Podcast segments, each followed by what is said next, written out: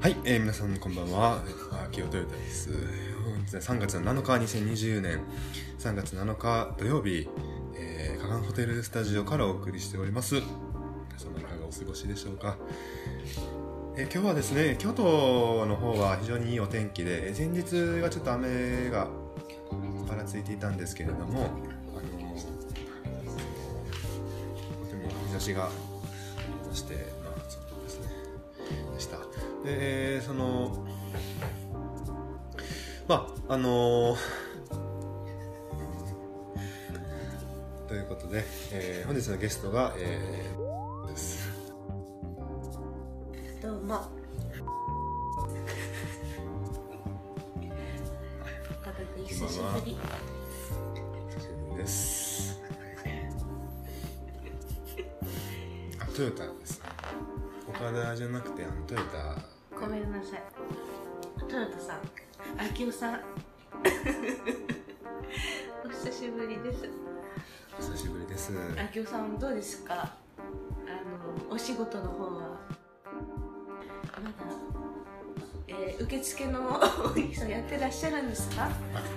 そうですね、まあ、はい、あの、はい、そうですね。はい、あの、私がですね、えー、某施設の、あの、まあ、総合案内の、えーアルバイトとして、研修を受けているところなんですけれども、はい、そういうちょっとね、うん。自分で、はい、そういう質問をいただいたんですけれども、はいまあ、そのやっぱりラジオですよねこう、まあ、ここにもう一人人がいるみたいなイメージでこう話すことをちょっと心がけてまして、まあ、ちょっと今そういうのを挟んだんですけれどもあ、えうん。あ、じゃあ私は別にゲストっていうことではないですね。はいあのうん本日のゲストは、うん。えよかった。ー はいえーさんはですね、えー簡単にご紹介しますと、えー私が、えー、27、まあ、6年ぐらい前ですかね7年6年か7年か前に、えー、うん専門学校っていうところの、えー夜間の、えー写真学科の方に通っていました時の、まあ、同級生でございまして、えーまあ、そこからですねそうですね。まあ付き合いはそんなに長くはないんですけど。いい専門学校で仲良くなりまして、ええ。ーまああの頃は楽しかったですーね。えーまあ。うん。今も同級生たちがいろんなところで活躍してるみたいで、そうですね。なんかそれぞれになんか道を見つけて、ええ。ーまあね。一人はスタジオカメラマンになり、もう一人はギャラリーを作ったり、え。もう別の方はフリーランスでカメラマンをしていたり、えまあいろいろありますけど、えまあ岡田君はごめんなさい間違えた秋夫さんは秋夫さんは秋夫さんは、えまあ、このもう茨の道を選んだというか本当に。ええ。どうなんですかねいやいやもうね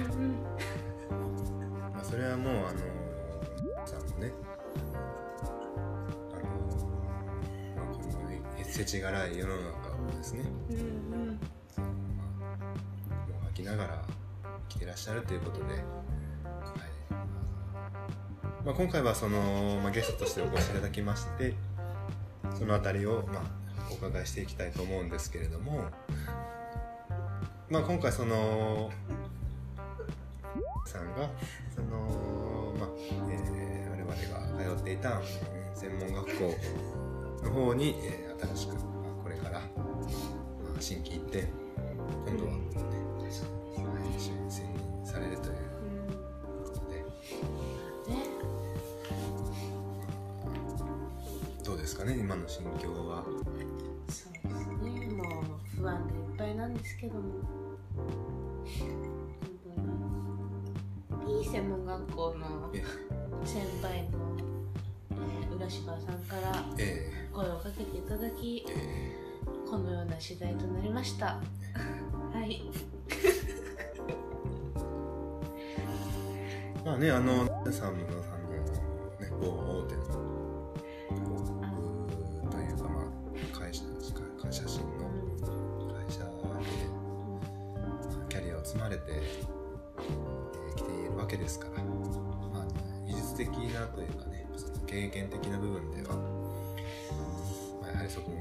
れてのことだとは思うんですけれども。そうですね。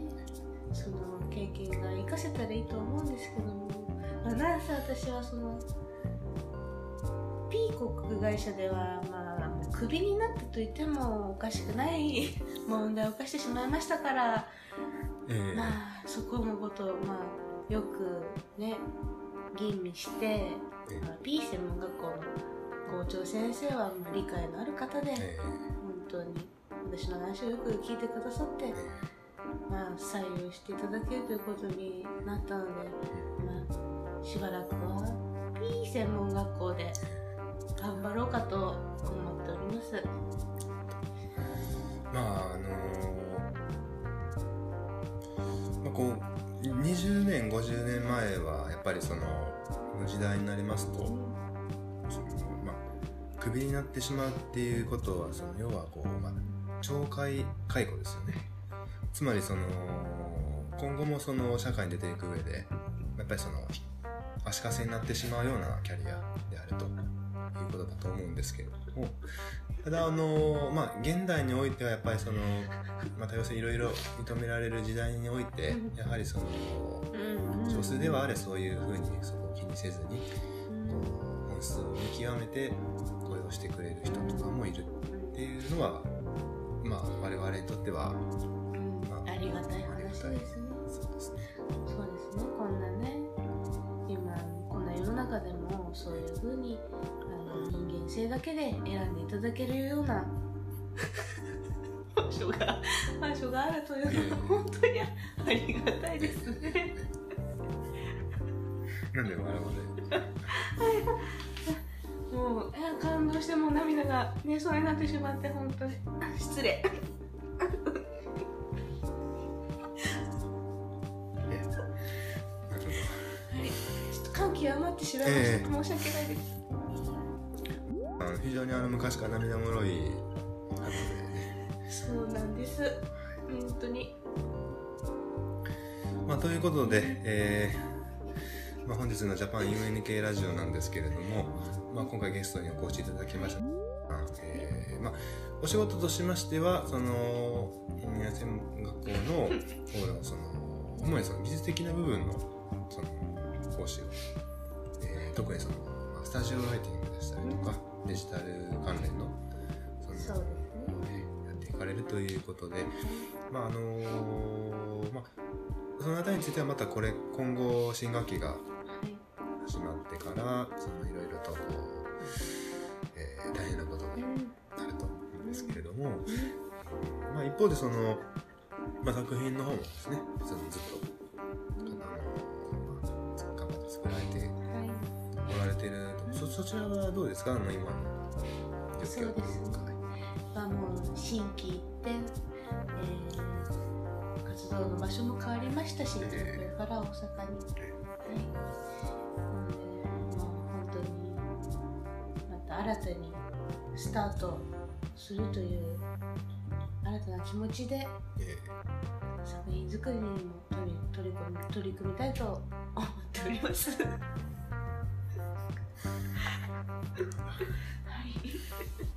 い。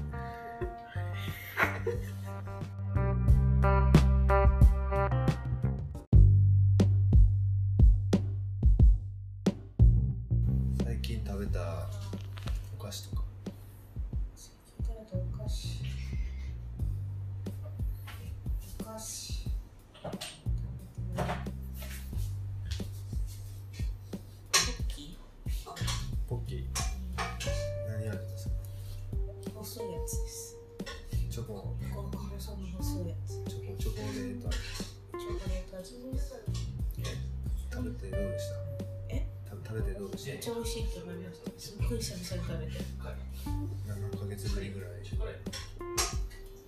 い。やもう数年ぶりぐらい。なんでそれはその時それはえゆずくれた野口さんが食べなよっつって言われてありがとうござい。ます2本こうやってでいいの？っつってはい。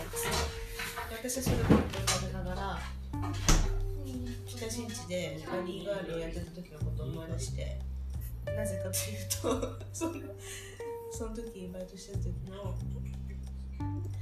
酔っ払ったおじさんに絡まれて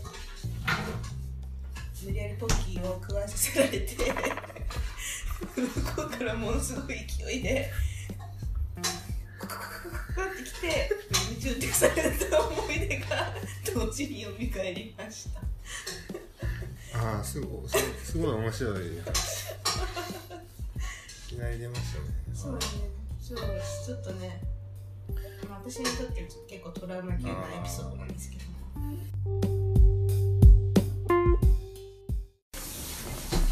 戻られたんですよね名前はえ完全にそれは戸籍上変わったっていうことなんでしょうかね？えいやもう変わってないです。変わってない。えずっと日本谷でしたっけ？おかああのトヨタです。あちょっと待ってこれです。秋夫さんでしたね。秋夫トヨタです。ごめん大変失礼しました。え別の方とちょっと勘違いしあ混在してしまいました。あまりにもちょっと喋り方が似てるもんですから。あはいそうですかまあよくはいちょっ間違われますよね。と違いされることはまあしばしば。うんうん。失礼しました、えーまあでもやはり名前というのはあのまあいろいろとこう考えさせられることがあうん。りますね。うなんかそのまあ戻すということはできるんです、うん。そのいろいろ聞いたり。んうんうん調べたりしてみたんですけれども、まあ、単純にまあいろいろとそれに伴う手続きがうん。あのたくさんあったりとかして、うん。まあ、免許証がどうとかパスポートがどうとかも含めてなんですけどただそのまあそれ以前の根本的な部分でこう、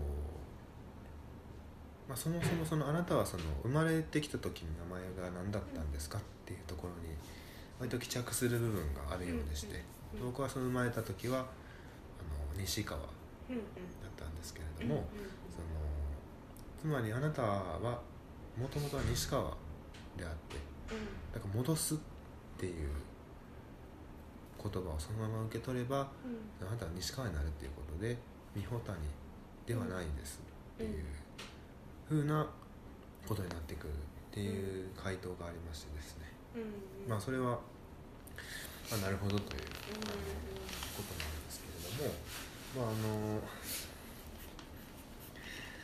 ええまあそういうこととかありますね。うん。あじゃあ自分で選択はできるけども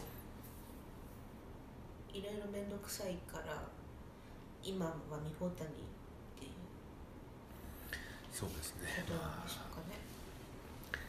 まあそうですね芸名みたいなうん感じといいますか、うまあ、大学の方ではあのビジネスビジネスネームということで、そのそうなんですよ。大学にいた時にですねその名前あ実は僕その本名が、うん。あの岡田なんです、うん。あトヨタなんで生 ちょっともうややこしいんでちょっと。今あの岡田君のあ話をちょっと、ええあの明夫さんからしていただきたいなとそう思ってですね。その岡田さんうんはその大学に帰った時にあその美穂谷として最初に知り通じ知り合っていたのでだからその大学でまあいろいろ登録するとかあの情報をうんうん。時に実は本名は岡田なんですけどって言った時にその大学の方ではああビジネスネームですねみたいな。で割とサクッとうん。手続きあの何の滞りもなく、うんまあ、終わったことがあったんですけど、うんまあ、それはあの楽楽でしたね。いろいろ言われないかったというか、まあ実際その大学とか働いてる人は割とその、まあ、アーティストネームとしてそうだね。えちょうん漢字一文字ちょっと書き方が違うとか、うんあの含めて。うん。だからそれはどんどんそういう感じが広ま広まっていくというか。なんか名前でなんか自分の中で意識とか変わりますか？あごめんなさいちょっと真面目に真面目にちょっと疑問がまあ意識は変わらないうんかなと思ってますね、えーまあトヨタとしての時はやはりちょっと変わるかもしれないんですけどやはり社長としてちゃんと社員を引き入れていかないといけない、うん、まあ。でもそのなんか結局そのどの呼ばれ方もうん。うんなんかすごいまんべんないんですよ。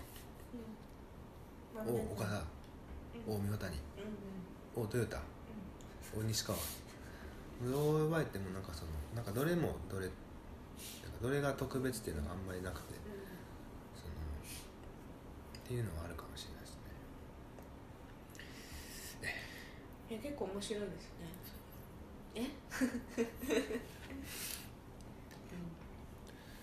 ま あ普通はねあんまり経験しないことなので自分の名字がいくつあるとか。いやでもね割と多いとは思うんですけどあね本当ですか？そっか。私がちょっと珍しいなって思っちゃっただけなのか。さんもね非常にこう大変な青春時代を送られてはきてると思うんですけど。ね大変っていうか。自分で選んだことなんですけどね結局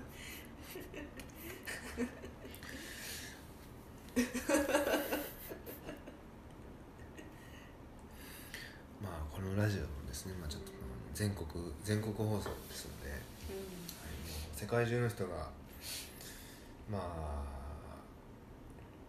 聞いてますんでんお話しいただける範囲で全然結構なんですけれども、まあ、そうですねあ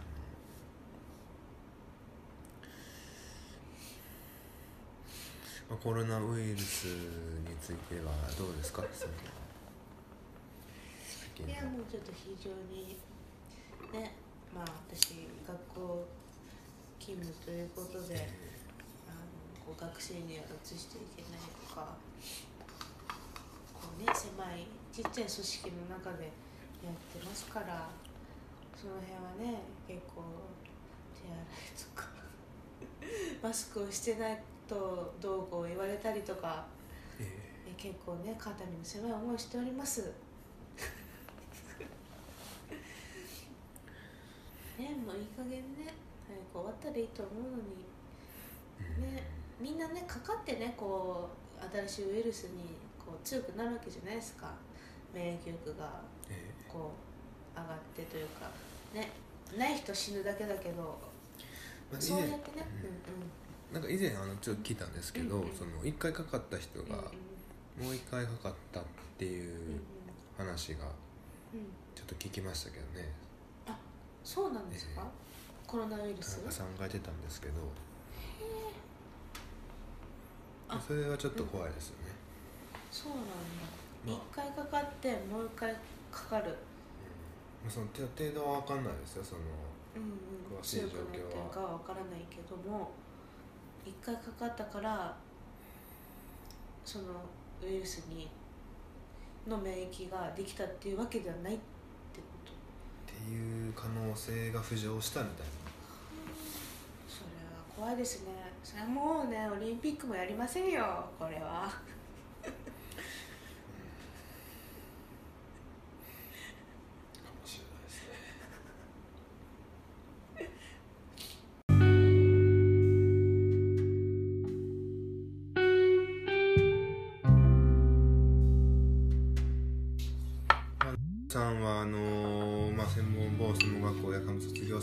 業された後、えー東京の方で、えーまあ、カメラフォトグラファーとして、えーまあ、働き始められてからのこととかをちょっとお伺いできればと。まあ今ちょっとこう振り返振り返ると？ねえ。まあプロの現場を知れたのは良かったですけど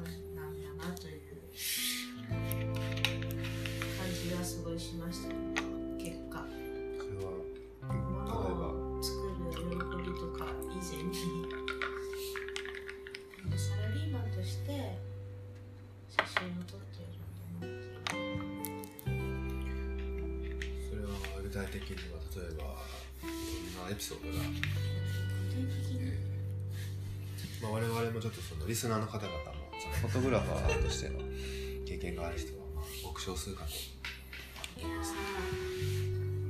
やっぱこう写真が撮りたいとか作品が撮りたいとか表現がしたいとかっといろいろあるじゃないですか。その写真の可能性を模索したいとかティストアーティストになりたいとかいう考えでえ数字に変えるとなんかこう虚しいものがありますね。まあ、別に私はなんて言うんでしょう。具体的な目標を掲げずに入ったものですからえ。会社に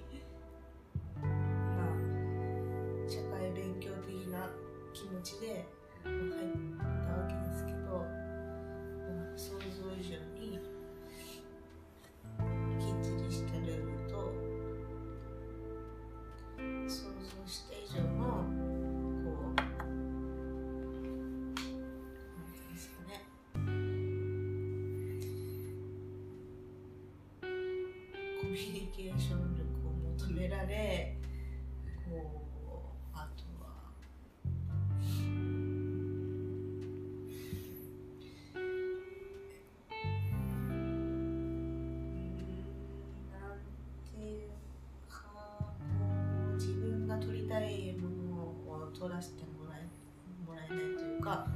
カメラマンカメラマンについてってアシスタントとしてついて、あ、カメラマン仕事見てきたわけですけどみんなこうなんていうんですか AD さんがいてで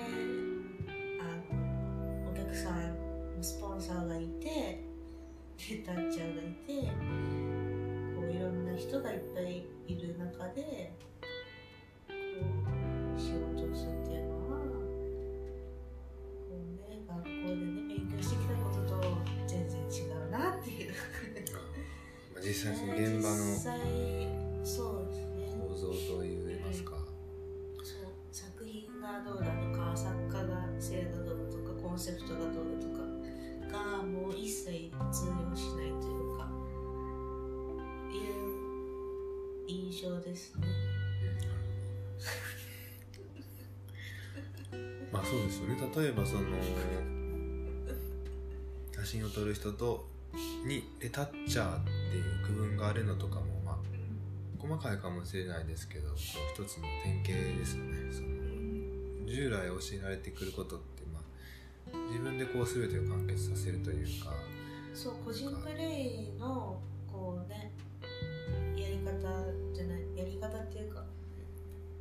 あ結局写真って個人プレイじゃないですか学校で教えてもらうことって。あの仕事の仕事につなげる勉強ってなかったじゃないですか、ま。あ、そうかもしれないです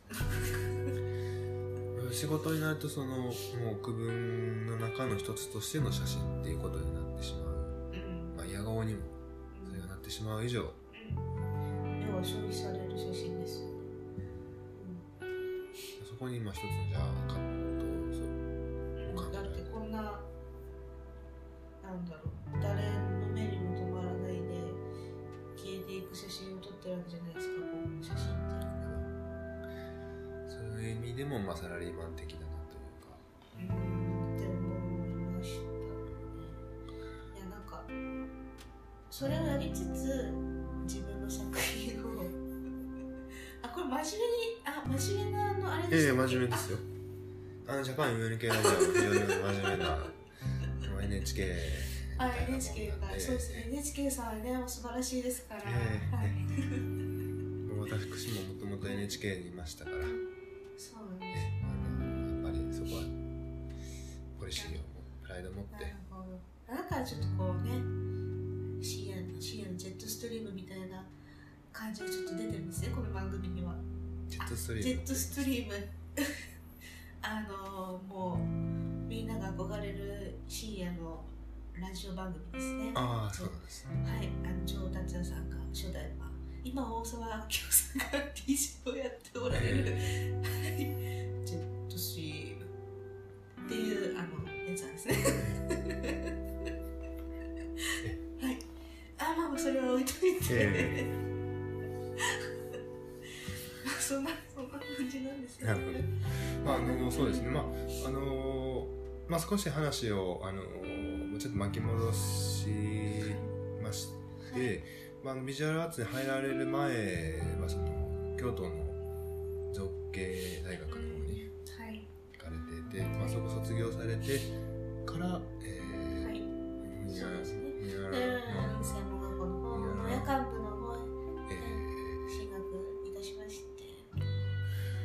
構でもそのまあ一般的に見てその大学を出られた後にまたその、まあ、院なり専門なり別の学部に進むっていう方っていうのは割とその限られてくると思うんです。はい。まあ、それだけこう何かしらの普通はもう何も考えていなかったらもうベルトコンベア式にこう社会に放り出されてしまうわけではないですか？それには一つ意見がええ何も考えていないからこそ進学したわけですね。と言いますと、ええ。はい。あの先のことを考えてなかったものですからあのまだ就職はできないとこのままでは。なので勉強が勉強したかったという気持ちも、まあ、半分ありまして。でそのそうですね大学の時にまあ写真に出会いましてえなんか一番面白いなと。えあそれは授業のそうですそうです。本当にもう1ヶ月ぐらいしかね写真の授業なかったんですけど、はいはい。その時にあの写真面白いかもって思ってからちょっと勉強ちゃんと勉強したいなと思って、っていうのが半分。はい。あの就職が多分できないだろうっていうのも半分え。ありまして、バイトしながら夜間部ぐらいだったらいけるだろうという、まあ、その浅はかな思いで 進学したわけですね。はい。まあまあまあ全然その浅はかという言葉出ましたけれども、まあ、それは裏を返せば普通に就職していく人たちも多分同じようなものとして出てしまうこともできるんじゃないかと思うんですけれども、まあ、そのまあ大学でその写真のその1ヶ月の間にどんな部分が一番こう印象に残ったんですか？はい、もう授業自体はね、まあそんな全然 したことはなかったんですけどもね、ええ。なんかもう一通りカメラを触ろうってところから、暗室も1日だけ1日ですよ。ああできないけどはいはいあはい。の計画して、えープリントしてっていうのを体験しましてででスタジオもストロボを使った撮影もちょっと体験して、えー一冊プリントも。作品をで一冊なんか本にまとめるみたいなので授業は終わりだったんですねあその時。まあ、一連のそう。を体系的にこう、まあ、パパパッとそれはまあ大体ざっと1ヶ月ぐらいうんかな。うん。まあ、駆け足でこうそうですね。体系を。はい、もう学科の目的としては、はいその写真の授業を入れたっていうのはその、えーデザイン学科だと思うんですからあえーアウトプットの仕方をまあ多分いろいろ勉強するみたいな学科だったと思うんですアイデアを形にする方法をいろいろしろっていう意味の一環で写真っていう方法論で形にするっていうえ多分そういう目的があったと思うんですけど、まあ、でも私はもうピンポイントで写真が面白いとなってしまったんですね。まあ、あの授業内容はまあともかくその先生が持ってきた写真集にすごく衝撃を受けましてあそれはマイキンレイの写真集だったんですけど、それでもうドーンですよ。ドーン。わかります？ドーン。あ どういったところに見たこともないものを見たっていうすごい。あのもう走走ってる。走ってるのはあのですねちょっと本では見なかったんですけど、ええ。最初あのあの洞窟のああ写真集。はいはい。あれを見せていただいてそれをきっかけにマキレンのこうサイトとかに行ってあの写真集写真を見てこれはすごいなって思いまして。どういうところに？うんすごいもうなんか気持ちが良かったんですかね、ええただただ。あともう本当になんかそのはい。二十歳そこそこで何もね写真のこと何も知らないで生きてきた人間がこう急に見せられてとにかく初めてでびっくりしたんでしょうね。そういうものが。えそういう映像があるっていう事実を知ったことが、はいえはい、でそこからですね、はい、あの図書館に通い詰めるようになりまして。あのハラキーの写真。まずは日本人の写真家をって、えやっぱなんですか知ってるの荒木しかいなくって、はいはい。で荒木さんの「センチメンタルな旅冬の旅」をまず最初に手に取って、はいはい。大学の図書館。そうです。よねであ図書館の床に座ってどんなもんじゃい？って言ってめくったら、あ あの泣いてしまいまして、その号泣しながらページをめくるっていうことが、まあ、第二の出会いですね、最初に。ラップマンキンレイが第一、荒木が第二。でもなんかそこから、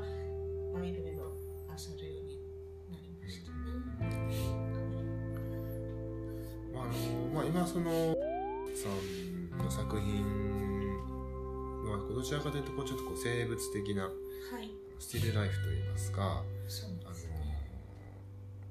のまあ、一番最後に見た作品とかはうんそういう印象があはい、りましたけれども、まあ、逆にその学校、まあ、ふにゃのはふにゃのはを見た時にははい、そのスナップとかはい、撮られてましたよね。はい。そのどうなんですかねその最初のその、まあ、銀霊と、まあ、荒木からそのそのなんていうか、まあ、感覚がこうスタートしてるのかなと思うところでその、まあ、現状もその、まあ、直近のスティルライフとのまでのその、まあ、変遷といいますかなぜそこにこうたどり着いたのかみたいなところもちょっとお伺いできればと思うんですけれども。そう、そうですね。なんででしな、なんでそうなったのか、ちょっと私もちょっと考えたことがなかったもんえですが。ええそれはでもですね、えー、そうですね。まあ、スタジオに就職してから、えこう、撮る時間がないですから、えはいはいはい。とにかくストラボになりたいという思いで、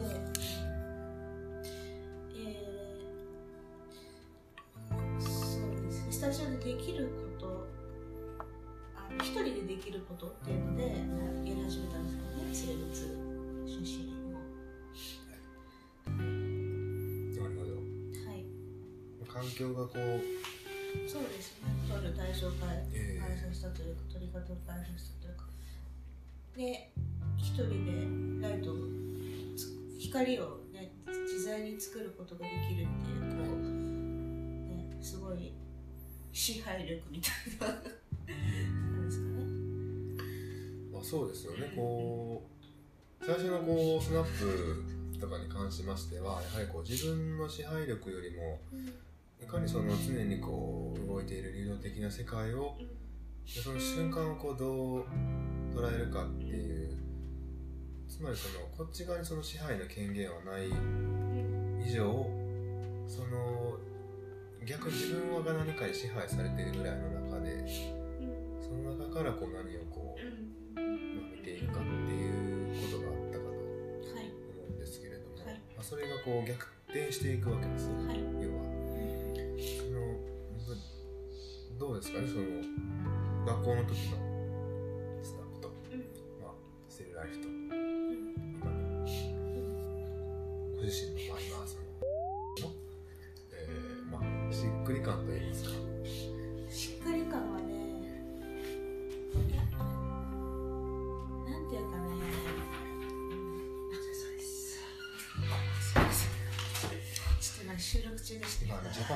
ャパン UNK ラジオ。のあああすいません。邪魔しました。ゲストのキスさんゲキススペンサーさんで前々回のゲストの方がいらっしゃってあなるほど。そういうスペシャルゲストもいらっしゃるんですそうですねなるほど。すいません。こんにちは。こんにちは。こんばんは。こんばんは。こんばんはですね。はい、うん、そうですね。先生どんなどんな話でしたまあ、あの本日はあの成田先生のですね、えーまあ、今ちょっと作品のこう変遷といいますか、はい。その移り変わりについてをちょっとインタビューさせていただいてたんですけれども。すいません。えーいい。僕はちょっと。全然全然大丈夫です。すいません。こちらこそあのお邪魔してごめんなさい。むしろその方が助かるんですか？えーもうもうもう。でももう本当にね内容あちゃんと名前ネームカードもついてますね。つけてますね三穂谷さんだったんですか？あえっとあそうです。学校の時はですね。あビジネスネーム。ええ。ラジオネームはあの秋代あきよさんトヨタとしてっていうところなんですけれども、そうですね。そうですね。はい。えー何の話でしたっけね。まあその、まあ、生物写真としてのスティルライフと。学校時代のスナップショット、まあ、その今生からその2つを見つめられた時にそのどっちがこうどれぐらいしっくり感があったとか。しっくり感。まあその辺はちょっとお伺いできればと。そうですねしっくり感ね、え意外とねつながってるなとは思いますね、ええ。あの スナップをやっていた時えええものの見方があのなんて言うんでしょう。私が思いっきりこう対象を見つけてええ。面白い対象を見つけてそれを撮るっていうやり方をしてたのを、ええ。なんかスタジオで同じことをやっているっていう感覚なのでそうなんですかね。あのものを組み合わせて スナップをするという感じでしょうかね。はいなる ところで、えあの三穂谷正史さんっていう作家さんは、えあのあのこの間たまたまえあの今のサイトでちょっと見させていただきたいいただいたんですけども、えはい、あの街中にあるものをこう拾ってきて、ええ。えーそれをね暗室で引き伸ばし器を投影して、ええ。ー、と印画紙にプリントするっていう方法をされてますけど、まあ、それが一種のね暗室内でのこうスナップショットのようなとえ。いう文章を書かれていたので、えあこれとても面白いなっていう、はい、印象を受けましてあなんか新しいなっていう感じをしましたね。そうですね。確かに彼三谷さんはそういうことをはいおっしゃられたかとうんこう微妙なところではあるとは思うんですけれどもその、まあ、スナップショットも、まあ、スティーライフも、まあ、こう何かこう自分がこう驚くもののそ遭遇のようなエンカウントするみたいなことですかね。エンカウント。エンカウンエンカウント。ト惜しいですね。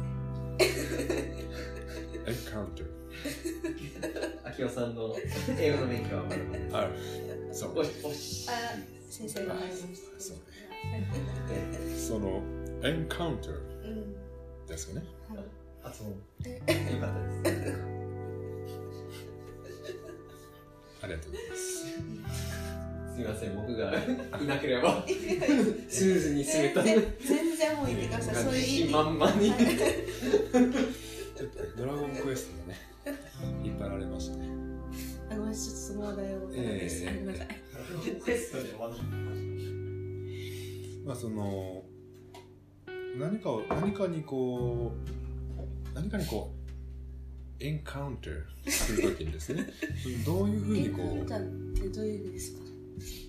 なんか遭遇遭遇？するみたいあなあったり。はいはい。ま、丸のマーク。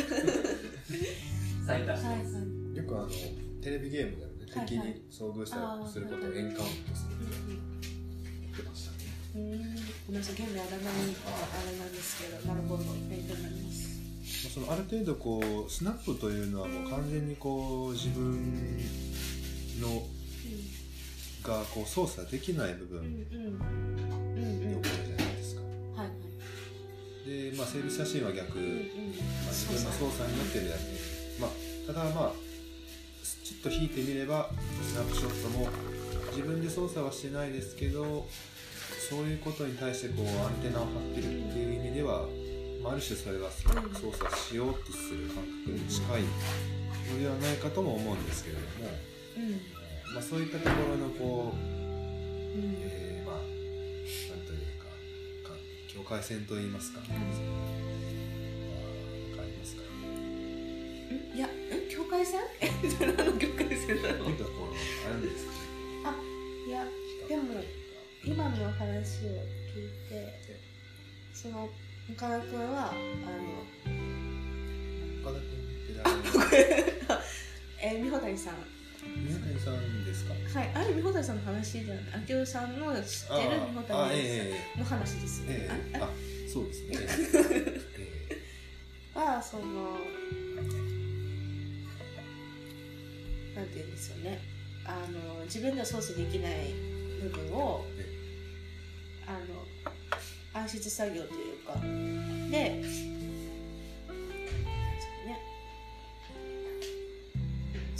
操作するというか。あでもやっぱりその暗室でそう想像？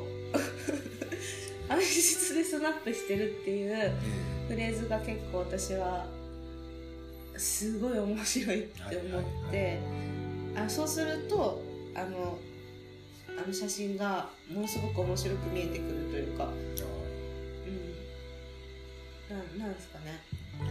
ちょっとうまい言葉が出てこないんですけど普通従来のスナップ写真、うん、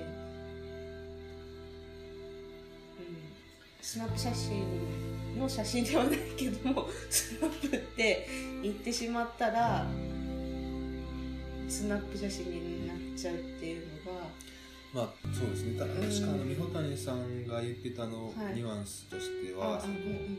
まああのまあ、成田先生がおっしゃったことあに加えてなうんですけれども、扱ってる素材とかがすごいこう時代性を帯びたものであったりそのうん例えば、えー何かのパッケージであったり、うんうん。何かの広告であったりっていうのは、まあ広告なんてもう日替わり新聞は日替わうんりですよね、求人広告が週パッケージも、まあ、新しいデザインが生まれたり印刷技術が更新されたりするっていうこう時間軸の中でのその時間軸っていう、まあ、その流れですよね、うん。その中での今っていうものを切り取ってるっていう意味でのスナップショット的なスナップショットもまあ時間の流れの中の瞬間じゃないですか、だからその体感としては少し違う時間軸ではあるんですけど、その本質、まあ、根底とまあ、本質的には同じであると。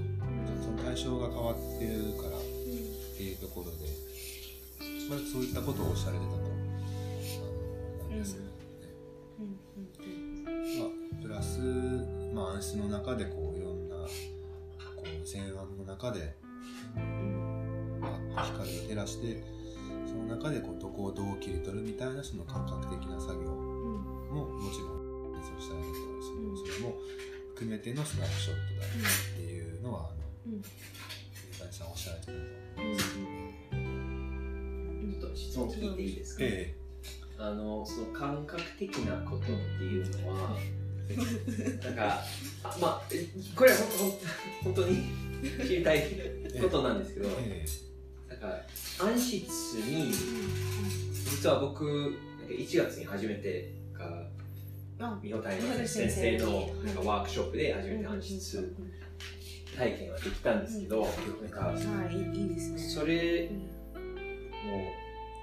ごく当たり前のことなんですよ。普通真っ黒でうん何も見えなくて、なんかそういうそういう環境にいるからこそなんか自分の体をうんよりなんか自覚してなんか周りに何があるなんかいろんななんかものその空間においてある家具とか全てがどこにあるのか分かっていると同じようになんかその制作すること自体もなんかどうですかね。なんか自分の体を捉えていると同じようになんかその感覚の自覚がもっとしているかな。なんか質問うん。がなうんなんか聞きたいことは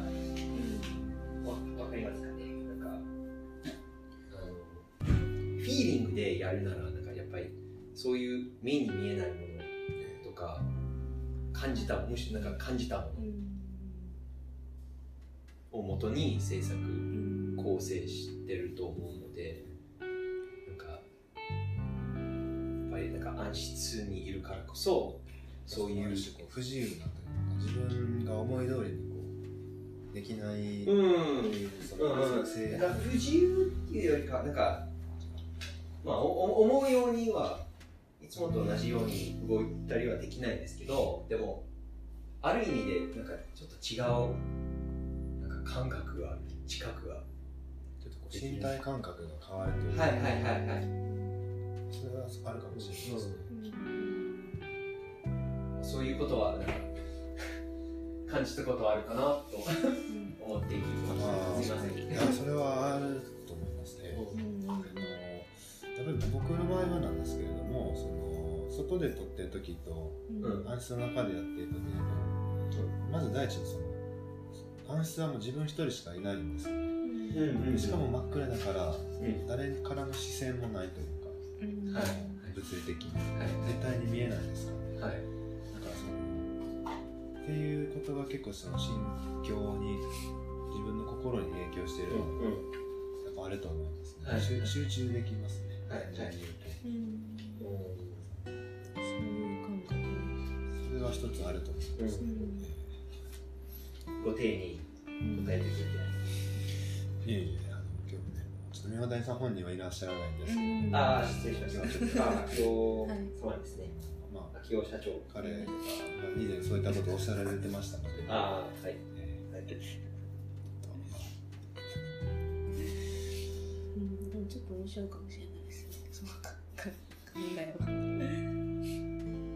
これあのまあキースさんはずっとその絵を主に描かれているわけですけれども、えー以前その暗室でその写真を、まあ、本当に2時間3時間という凝縮された時間でしたけどうん。どうどうどうでしたかねその、まあ、ざっくり。どどうでした？はい、ざっくりした質問なんですけど、いやいやいや、あの、まあ、さっき言ったように、すごく、うん人生で初めて暗室だったし、なんか、もう僕、なんか学科で主に絵画を作ってるんですけど、はい。なんか、あちょっと下であの作業場をちょっと見せていただいてはいはい。今かかってる絵は見させていただきまなんかそういう、なんか、まあそうそういうスタイルとかを、基本的には書いてるんですけど、それに、あのモノプリントというなんかハンガーの技法を使って制作してますから、ある意味でモノプリントは写真とすごく関連してるなとずっと前から思ってたんですよ。なんか、もちろんカメラは使わないんですけど、なんか僕の場合は何か床とかプレートの何かの上に何かを書いてで紙でそれを押しその上に押してその書いたものが転写される。それをモノプリントというモノプリントっていうんですか、あと言います。ねえなんかよくあの紙をどっかに床、はい。道路とかに置いてはい。鉛筆でこう、はい。やってテクスチャーを出すみたいな、はい。そういうイメージでそれはちょっとちょっと違いますね、はい。それは多分プロッタージュプロタージュですね。はい。なんか僕の場合は、うん。あのまあほ本当のモノプリントはうんなんかちゃんとした板うん。なんか金属の板の上に、インクとかで何かを書いて、僕の場合よくガラスを使ってガラス1枚使ったり、うん。まあ、最近は床のスタジオの床を使うんですけどその例えば板の上に絵の具アクリルとかインクとかを使って何かを書いてでその書いたイメージの上に紙を乗せてなんかちょっと水で濡らしてその絵の具が紙なんか僕の圧力とか体の重さによって吸収されるんですよ。でなんか撮ったらあこういうイメージができたんだって。